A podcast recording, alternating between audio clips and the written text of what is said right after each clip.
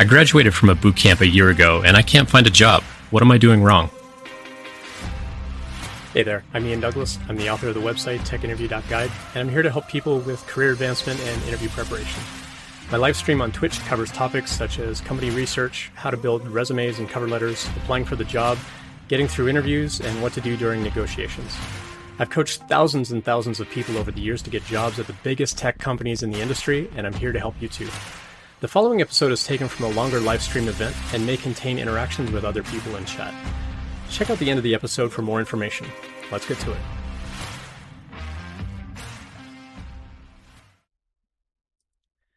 So, we had an anonymous question come in, and it says, I'm at the end of my schooling for a career switch. And um, basically, the, the gist of the, of the content is that they have been trained in mobile development as well as some web development, and they've been job hunting for over a year and they haven't gotten any traction. So they've been focusing on Kotlin and Android. I've been putting most of my focus there, haven't found a job.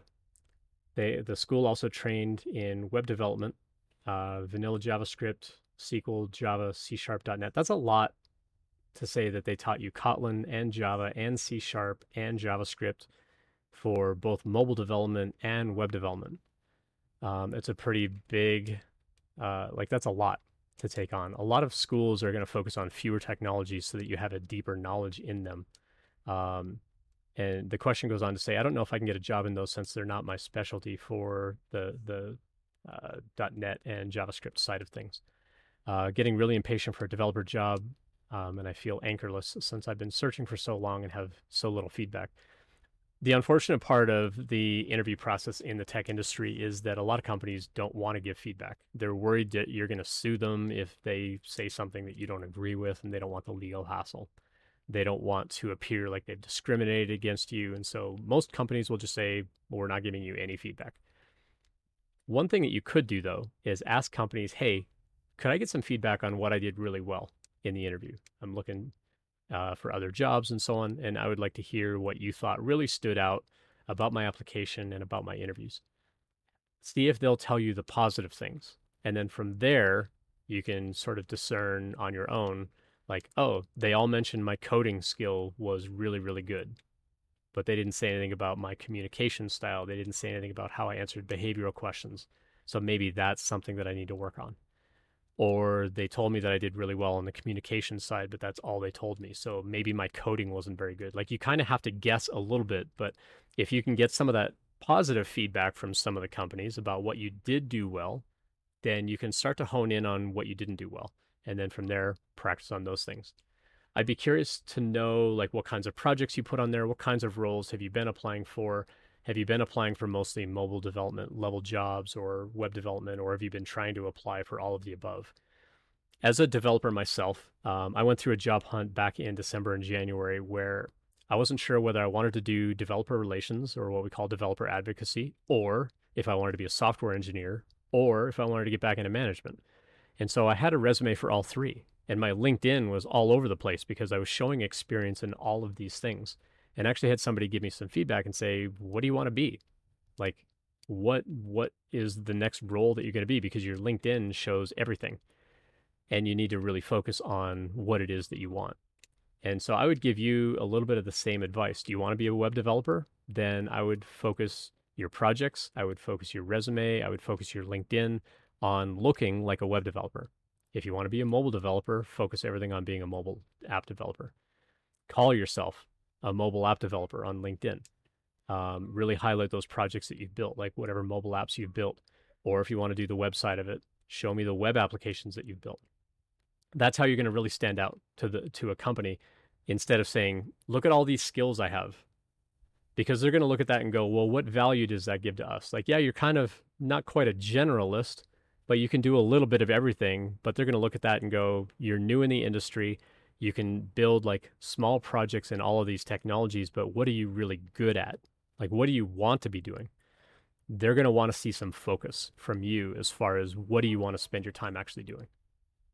Do you want to just focus on web development? Do you want to focus on just mobile development? If they're like a consultancy shop, um, that might be one avenue for you. And uh, so a consultancy shop is like you know, say I've got a software business and I'm running behind on projects, or I want somebody to start a project, I'm going to go hire a consultancy to say, hey, help me get started on this application, and then my developers will take it over. Or uh, my developers, you know, I lost a couple of developers this summer and I need some people to come in and help finish this project. And so they do what they call staff augmentation, where basically they would hire you as an employee. The consultancy would hire you as an employee and then sort of rent you out to these other companies that would be one way to utilize having a number of different skills. So if you can show proficiency in C Sharp.net and you can show proficiency in Kotlin building out Android apps, and then Java if you're doing Java for Android, if you're doing Java for backend, um, you mentioned uh, some database technology. If you can show, you know, kind of that full stack side of things with a little bit of JavaScript, a little bit of backend, a little bit of database, or just focus on here's here's what I can do for front end, here's what I can do for kind of that middleware back end, here's what I can do as a mobile app, also talking to that middleware back end. Uh, then those are ways that you can build out those projects to put on your resume in a way that will really stand out to that company um, for a consultancy type of job where you can do a little bit of everything. Coming in as an entry level dev, they're going to understand that They've got uh, they've got things that they're going to have to teach you and train you. But in those consultancies, you know, they're going to be able to utilize your variety of skills much better than somebody who's only coming in that just knows JavaScript and they've only done full stack JavaScript and that's all they know is just that one language. Where you've dabbled in a couple of languages, uh, you've got a low level language in uh, in Java, you've got higher level languages in Kotlin, C Sharp, and JavaScript, um, and so you've got kind of both of those worlds. You've got some database, you've got some front end, you've got some mobile. Um, one thing that might look good is if you could build out some sort of like backend API and then build a front end and a mobile app that both consume the same API and go build that as a like a whole scale sort of application. So you've got a, a full stack app, but then you've also got a mobile app where everything's talking to the same backend. Um, you know, and it doesn't have to be a gigantic project either, but you can get some elements of all of those stacks and like build one sort of big project of here's how I can tie all of these things together. That also demonstrates a lot of skill, how you deploy all those things and how they all communicate and share data and, and so on. Um, like maybe one user logged in on a browser, another user logged in on a mobile device, and how they can like chat messages or something back and forth. Like, I don't know, whatever you want to go build there. That would stand out to these consultancy type businesses where you would be able to show them that variety. Um, to go work at one particular company, though, you're probably not going to be working on such a wide variety of things unless it's a very small startup. Startups like people who can do a lot of things. Um, I use this as an illustration, but I consider myself very much a Swiss Army knife engineer. I can do a little bit of everything. Am I really, really good at any one thing? I have some strengths, yes. I'm good at algorithmic thinking. I'm good at database design. I'm good at system architecture, and I'm good at Python. Am I good at front end? No, but I can do it. Am I good at DevOps? No, but I can do it. Am I good at database stuff? It's like, yeah, I'm pretty good at database stuff. And so I can get by with certain skills. And so I make a really good startup employee because I can come in and I can wear a lot of hats. I can do a lot of things. So it really depends on what you want to do. If you want to be that generalist, then I would probably look for either a startup job or try to find a job with these consultancies. Now, both of those jobs have risks because they're going to put a lot of additional pressure on you as an employee because as a consultancy uh, employee going to work for another person they're going to be looking at you as if you're an expert on all these things. And if you're fairly new in the industry that can be uh, a little bit intimidating and and it can cause a lot of feelings of imposter syndrome of why am i here? I'm not good enough to do this. You know they're going to think i'm a fraud. Um which which will absolutely come up I mean, even even just getting any kind of regular entry level job, you may still have some of those feelings too. It depends on your own self confidence and, and, so on, and kind of where that lies. That's a whole other topic of discussion. Um, going and working for a startup can also be stressful because startups tend to be, not always, but tend to be very high paced and have a lot of activity, and there's a lot of pressure to get things done. And sometimes you get overworked unless the company has started with uh, a good sort of work life balance as a lifestyle within the company but that also depends on the company and depends on you know what they do and how they operate and, and stuff like that Um, and so it will depend a little bit on where you want to take those skills. Now, going back to your question, if you want to focus on a particular technology, uh, like you mentioned C Sharp and JavaScript, like can I go get a job with that? Absolutely. Yeah, you can go get a full stack job doing C Sharp.net with some kind of JavaScript on the front end, like an Angular type of uh, type of framework. You could absolutely go get that job. You could just focus on Angular and front end uh, work or React or something like that and just focus on JavaScript. You could do JavaScript full stack and learn a little bit of Node and just go all in on JavaScript. So I think I think kind of what I'm taking away from your question is you have a you have a breadth of knowledge, but maybe not a depth of knowledge. And something that I've talked about on the stream and, and I've learned this phrase from someone else, something that we call a T-shaped engineer, where you have a, a you know a variety of experience, but you go really deep on fewer things.